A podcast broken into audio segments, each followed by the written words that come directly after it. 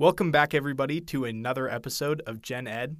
This week, we're super excited to be joined by Anastasia Velikovskaya, who is a fellow volunteer at Wave and has taught one of our courses in the past. So, Anastasia, would you like to introduce yourself? Yeah, sure. Thank you so much for inviting me on here.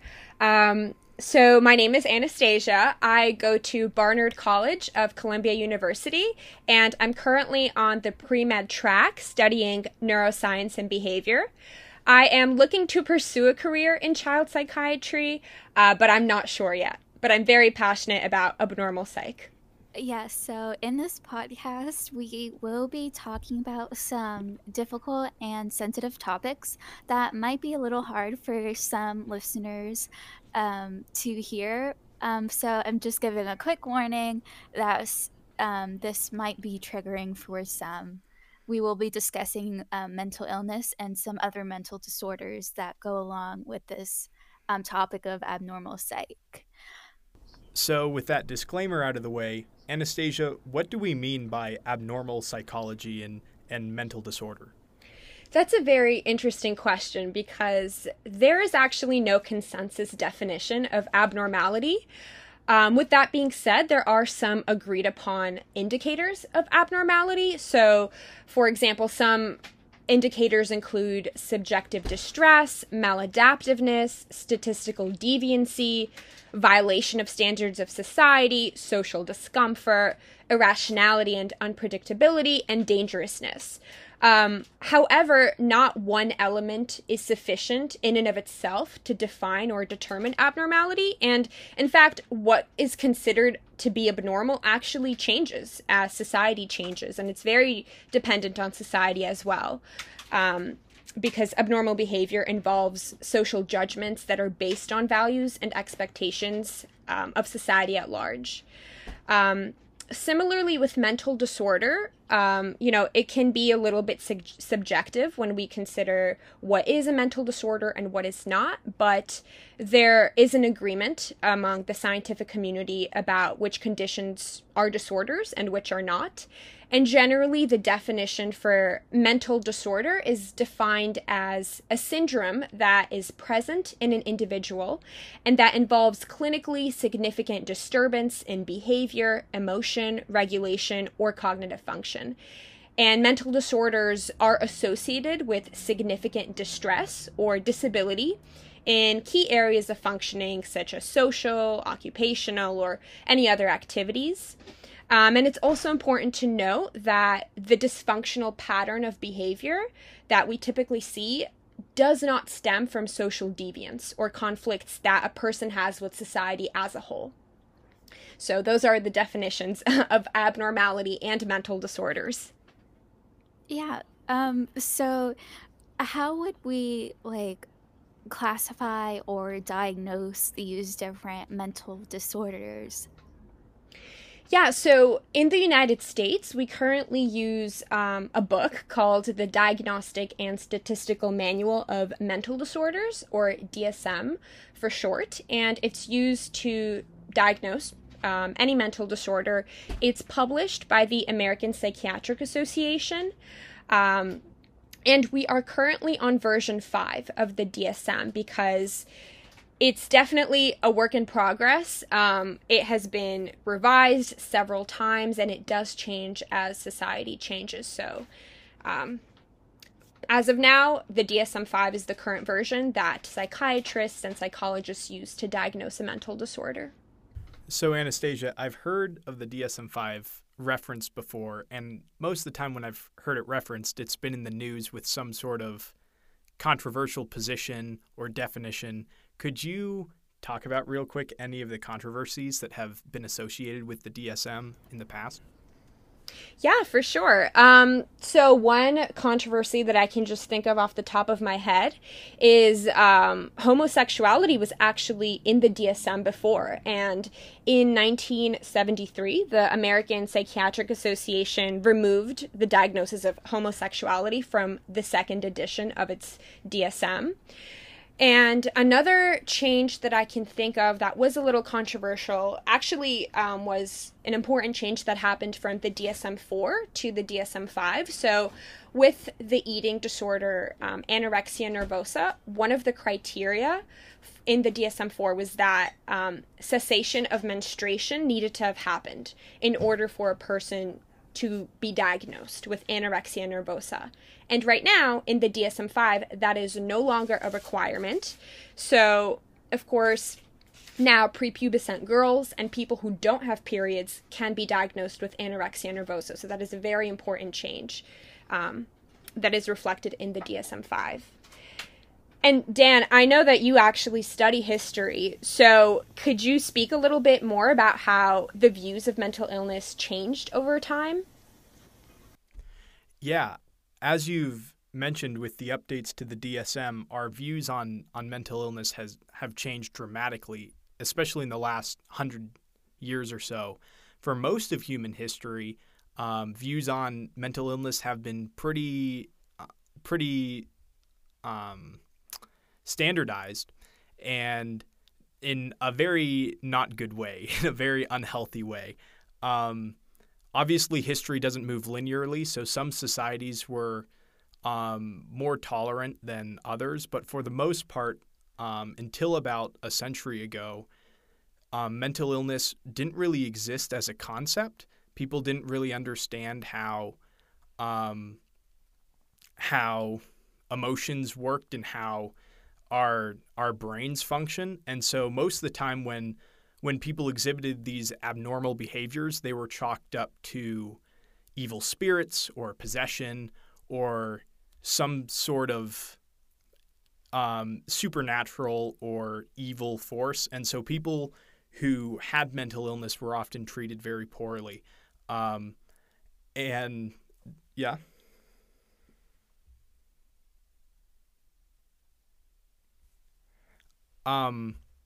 And as I mentioned,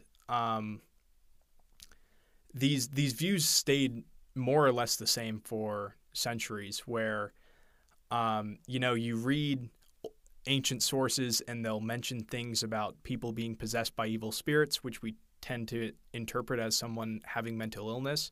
And even just a few centuries ago in Europe, it was very common to try to perform exorcisms on people with mental illness, or to just lock them up in asylums and just kind of push them out of sight, out of mind. Luckily, in more recent years, we've become a lot more understanding and try to actually help these people rather than lock them away or condemn them as being, possessed. So obviously that's a very positive change that we've seen over the last few years. Alana, all this talk of how our views have changed over time, and how mental illness has been viewed so negatively for so many years, makes me wonder how did these mental illnesses come about in the first place? How did they come about, and then how did they stick around, even though we kind of perceive them as being negative attributes? Yeah, so kind of a general overview is that mental illnesses were even in the Neanderthal times. So hundreds of years ago, researchers are actually comparing the evolution of mental illness by looking at these Neanderthal and then current human genomes. So they're actually studying these, and for one example, they found that the schizophrenia is actually they found it in Western Europe currently, and they're they think it actually helped them with the cold. So they would see these in the genes of people who are living in these cold temperatures. So they think that the gene that holds schizophrenia, and it is polygenic. So there's different phenotypes, which influences more than one gene. That's like different disorders, but with schizophrenia, they think that this gene will actually help them survive in like these colder temperatures. And that's really crazy to think. But anyway, so these, as I said before, the psychiatric disorders all are polygenic. And so this means like it's influenced more than one gene. And this can involve hundreds or thousands of genes and DNA mutations, which I can explain later. But mental illnesses may still be around despite of and because of natural selection. And so researchers are currently looking at the genomes of various people and trying to connect mental illness with different environmental factors and societal conditions. So Anastasia, do you have anything to like extend off of that? Yeah. First, you know, I think the question about how and why abnormal psychology exists through an evolutionary perspective is very fascinating. It perplexes still a lot of researchers, a lot of scientists. And, you know, it sheds light, you know, in the past, you know, few decades. It's interesting to note that a lot of mental disorders can actually be viewed as beneficial to our survival. But, you know, the cost is that they would be detrimental to our mental health, which natural selection may not even consider or care for so long as we survive, because humans are wired for survival. And, you know, when we're thinking about mental disorders like PTSD, we all have a fight or flight alarm response in our brain, and it was originally designed for primitive survival. So the part of our brain called the amygdala, which processes fear, it gets triggered by just the merest hint of a possible danger. And its job is to protect you, not to keep you comfortable. So it would rather set off 1,000 false alarms and create 1,000 whooshes of fear and anxiety when there is no problem at all than miss one that is real. So people who have PTSD, for example, get very anxious and fearful with neutral stimuli like loud noises that remind them of their traumatic experience. And even though this startle response is very distressing, you know, looking at it from an evolutionary perspective, it's actually very beneficial for survival. Because the amygdala gets triggered and prepares for this fight or flight response, even when there is no real danger. And, you know, with trauma, frequently dissociative identity disorder, formerly known as multiple personality disorder, can develop. And that is a disorder where individuals develop multiple identities and amnesia as a way to cope with the trauma they have experienced in childhood. So one common symptom of DID is depersonalization, which is the sensation where a person feels as if they are outside of their body, floating above, watching themselves. And this also frequently happens during a traumatic experience, and a lot of people, you know, experience this. And this can also be viewed as, you know, very beneficial, because when a person literally can't handle the trauma and pain that they are going through, they completely dissociate. And, you know, going on with anxiety disorders as well, like specific phobias. A lot of people have a phobia of spiders or snakes or heights or flying. And as a result, they avoid these objects or situations. So, you know, these phobias, even though they're very distressful, they can actually keep us safer because of this avoidance. And it's interesting to note that people who have a specific phobia, they usually aren't afraid of things that are completely harmless, like flowers or chocolate. Yeah, that's so interesting. And just going off of the phobia part, I actually read how trauma can actually genetically be passed on through your genes. So in one case, I read the novel It Didn't Start With You by Mark Wolin, and he's a psychologist. And so in one case, he had one of his patients, she had panic attacks often. And when these happened, she felt like her heart rate was like kind of being slowed down, and she felt very isolated and actually freezing cold. That's how she described it as. And once they went back through their like family history, she actually found that one of her family members actually passed away like during the Titanic, and her mom was just like a baby on board, and she ended up living. So it's crazy how you can think like how our trauma responses can be passed down genetically. And this is also seen after the 9/11 attacks on the Twin Towers. There have been pregnant women traumatized by those attacks, and they have passed on a stress to like their newborn babies. So these mothers who experience post-traumatic stress disorder, PTSD, during pregnancy, they had an increased level of cortisol, which is the stress hormone. And so with this, the mother, it passes on to the baby like through the placenta barrier. And so like these children, they had a much higher level of cortisol because of the stress that the moms had with these 9/11 attacks. And so this cortisol is a stress hormone, so it increases your blood pressure, increases like your blood glucose. And so like this increases the chance that the child will later on develop stress disorders, and they're still keeping track, like people are still researching this. So it is possible that the stress certain people experience could actually be passed down genetically. So it's not just one factor that might put someone at an increase of developing a mental disorder. There is a common myth that hormone imbalances actually cause different mental disorders. And this isn't necessarily true. It was pushed in the 1900s. Psychiatrists, they actually promoted using like different hormonal therapy to treat different mental disorders that are still used today, like using serotonin, dopamine, epinephrine.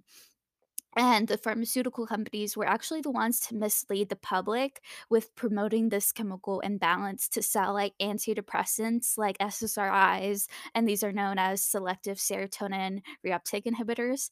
And so this hypothesis isn't really true. It's not supported by many today.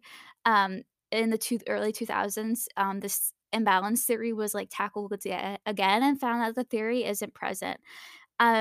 Most psychiatric disorders, they result from a combination, a complex interaction of like physical, psychological, social factors, and the treatment might be directed like towards these. So they found that like the depletion of serotonin may aggravate depression, but it won't necessarily cause it. And so these pharmaceutical companies were so pushing like selling drugs more that like this myth of a hormone imbalance causes mental illness, when that isn't true. Lots of it has to play in like how we develop like depression. It includes like biochemistry and genetics, personality traits. So it has a lot. It's not one thing, and one hormone can't really cause. It has a lot to do with like outside factors as well. So now that I'm talking so much. That's really interesting. So, yeah. I wanted to add what you said about medication and pharmaceuticals. I think that's so fascinating. I also, you know, taking a lot of mental disorders are very biological in nature, like you said. I mean, there are a lot of factors that, you know, are at interplay. And taking medication actually, you know, is very hard for certain individuals, not only because of the side effects that these medications have, or that these medications don't help people at all, just because, you know, with antidepressants, for example, not everyone who takes antidepressants get helped. And I actually read a memoir, which I highly recommend for everyone. It's called An Unquiet Mind by Kay Jameson. And you know, she's a clinical psychologist, and she was explaining how she was, you know, battling with bipolar disorder. But interestingly, what she said was she didn't, you know, frequently she stopped taking medication. And it wasn't only because of the side effects that this medication, you know, gave her, but also because she felt the most productive and creative than she has ever been during her manias, which is so interesting. And this kind of ties back to the conversation on evolution, because, you know, even Einstein had bipolar disorder, and we usually don't think about mental disorders in a beneficial or, you know, in a positive light. But, you know, with bipolar disorder, for example, manias lead to a lot of creativity and productivity and innovation and research. And that is a very big reason for why a lot of people stop taking medication, because they miss their manias. So we've been talking for a little while now on kind of the various factors that combine to affect us mentally, and how, as you guys have been talking about, how many of these conditions have beneficial aspects to them. And it makes me wonder, kind of as we were talking about, you know, developing phobias based off of, you know, spiders and such, and kind of those benefits like that. Those are clear benefits in a kind of survival scenario, right? But my question is, what happens once we're out of a survival scenario, when we're in a society, when we're surrounded with other people and need to interact with other people? How do these various conditions, Anastasia, interact with the people and the societies around us?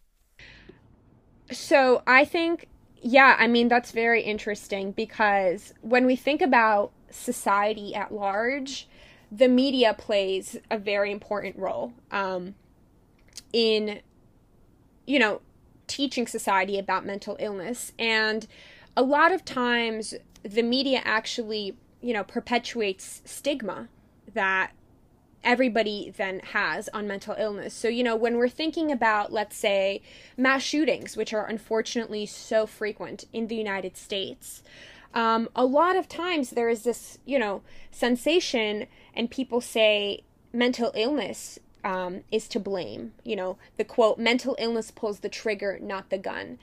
And, you know, that is a very controversial, you know, topic every time it's brought up in society. And it's interesting to note that the American Psychiatric Association actually doesn't blame mental illness for mass shootings and for these violent events. And they have done many studies to show that people with mental health issues only commit a minuscule percentage of mass shootings and account for less than 1% of annual gun homicides. And in fact, people with serious mental illnesses are more likely to be the victims of violence. So, you know, the media sometimes does perpetuate the stigma of mental illness, and even in movies as well. Yeah, I mean, I know that just in my life experience, I've seen a lot of movies or heard of movies or TV shows that definitely paint those with mental illness in a very poor light. A recent example being the movie Split, which, you know, is a horror movie featuring somebody with DID. I find it really interesting that it's not very surprising, right, that the media finds these people with mental illness as an easy scapegoat. It's an easy way to not really have to deal with an issue, because you can just say, oh, the person who did it has suffers from a mental illness, which I do think we're getting a little bit better at handling, fortunately, because it is a very negative and a very problematic way to view people and to view the world. I was also wondering, Anastasia, like, are there any...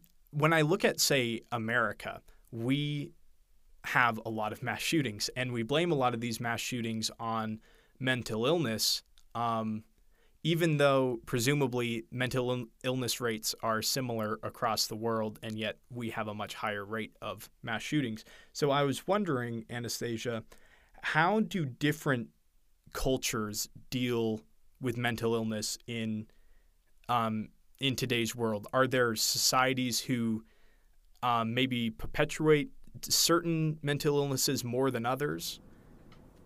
Yeah, that is a very important question, because culture definitely shapes, you know, the clinical presentation of many of these mental disorders, and there are culture-specific disorders as well.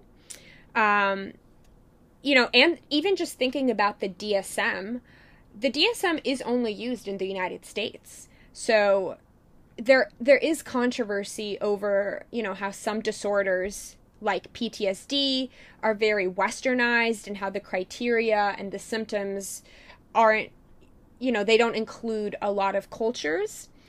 And, you know, with your question on, you know, how culture impacts the manifestation of mental disorders, that's a very important question. And, you know, rates of mental illness definitely vary across countries. And Japan, for example, has the highest rate of eating disorders.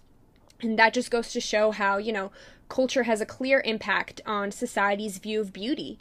And, you know, Japan, along with other countries, including America, often idealize this extreme thinness that, you know, girls and women need to strive for.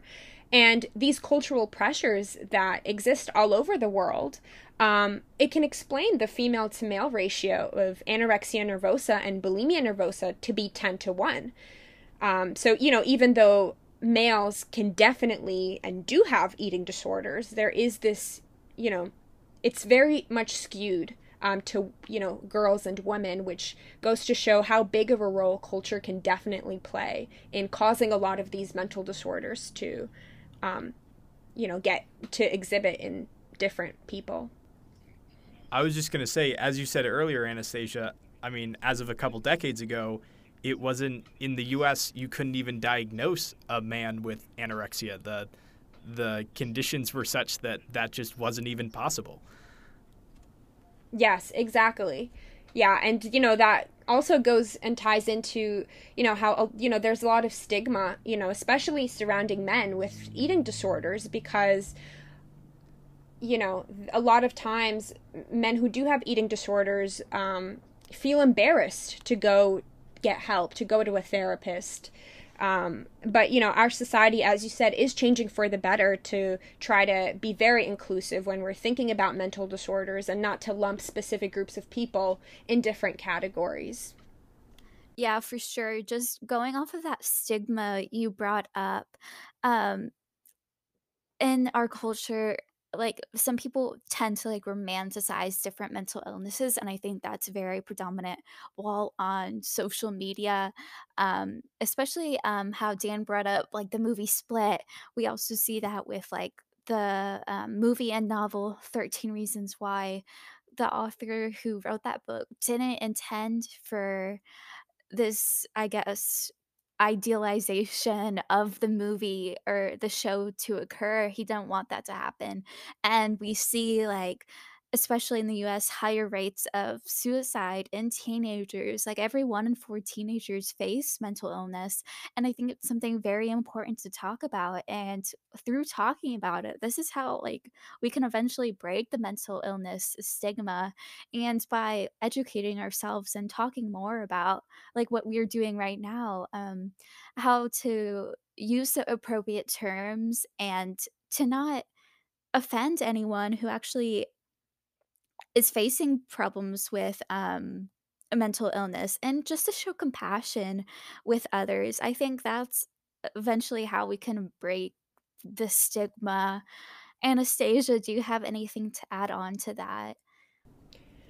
Yeah, I think, you know, what you mentioned, what you and Dan mentioned with the media and how that impacts mental illness, I think that's a very important conversation to have.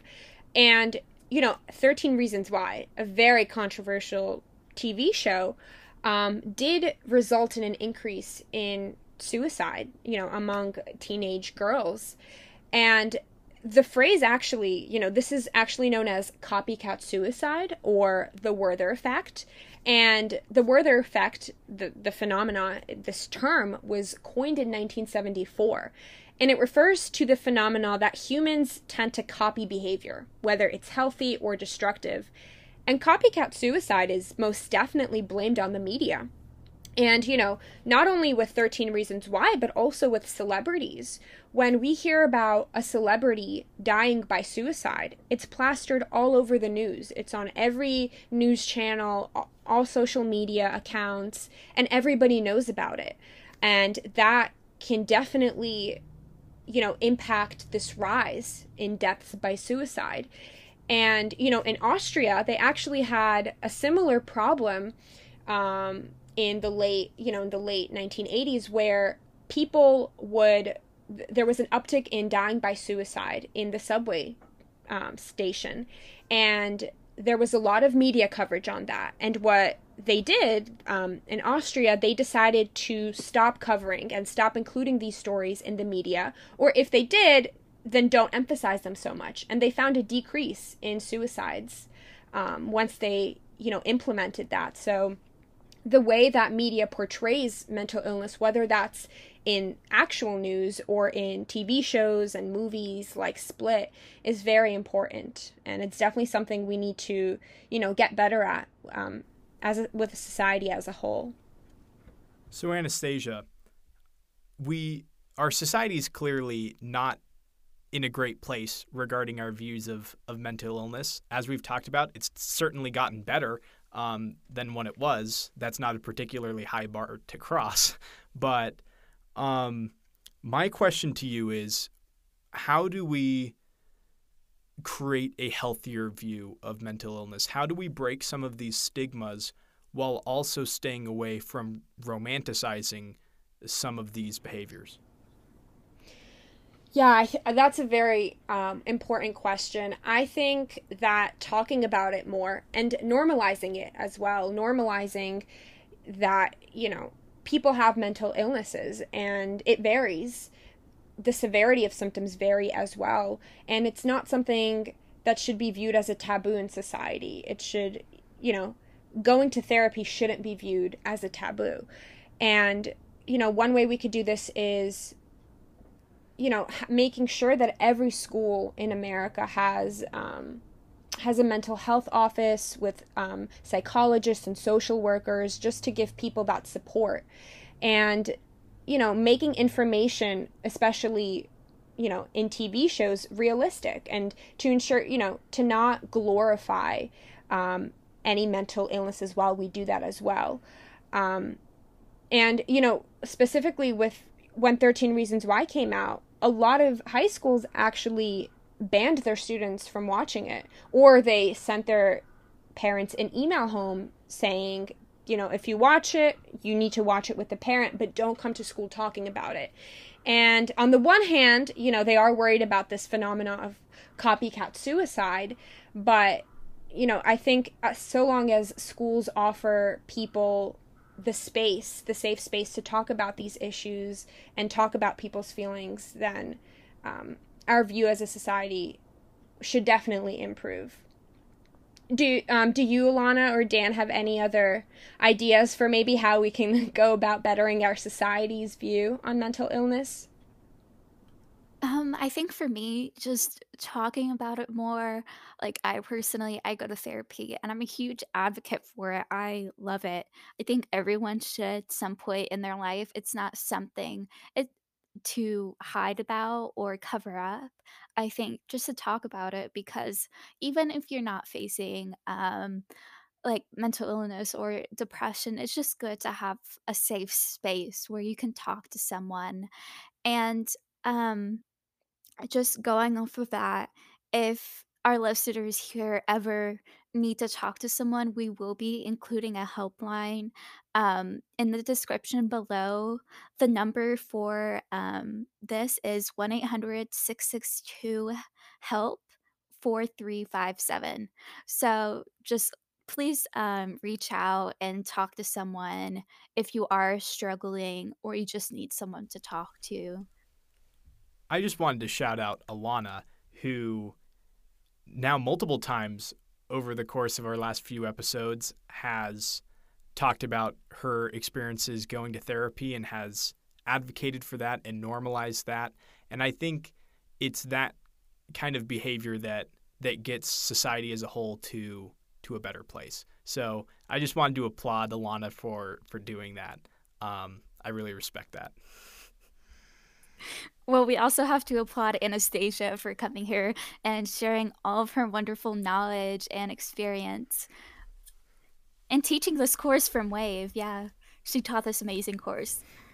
Thank you both for inviting me and for hosting this, conversation to begin with. I think it's super important, talking about abnormal psychology.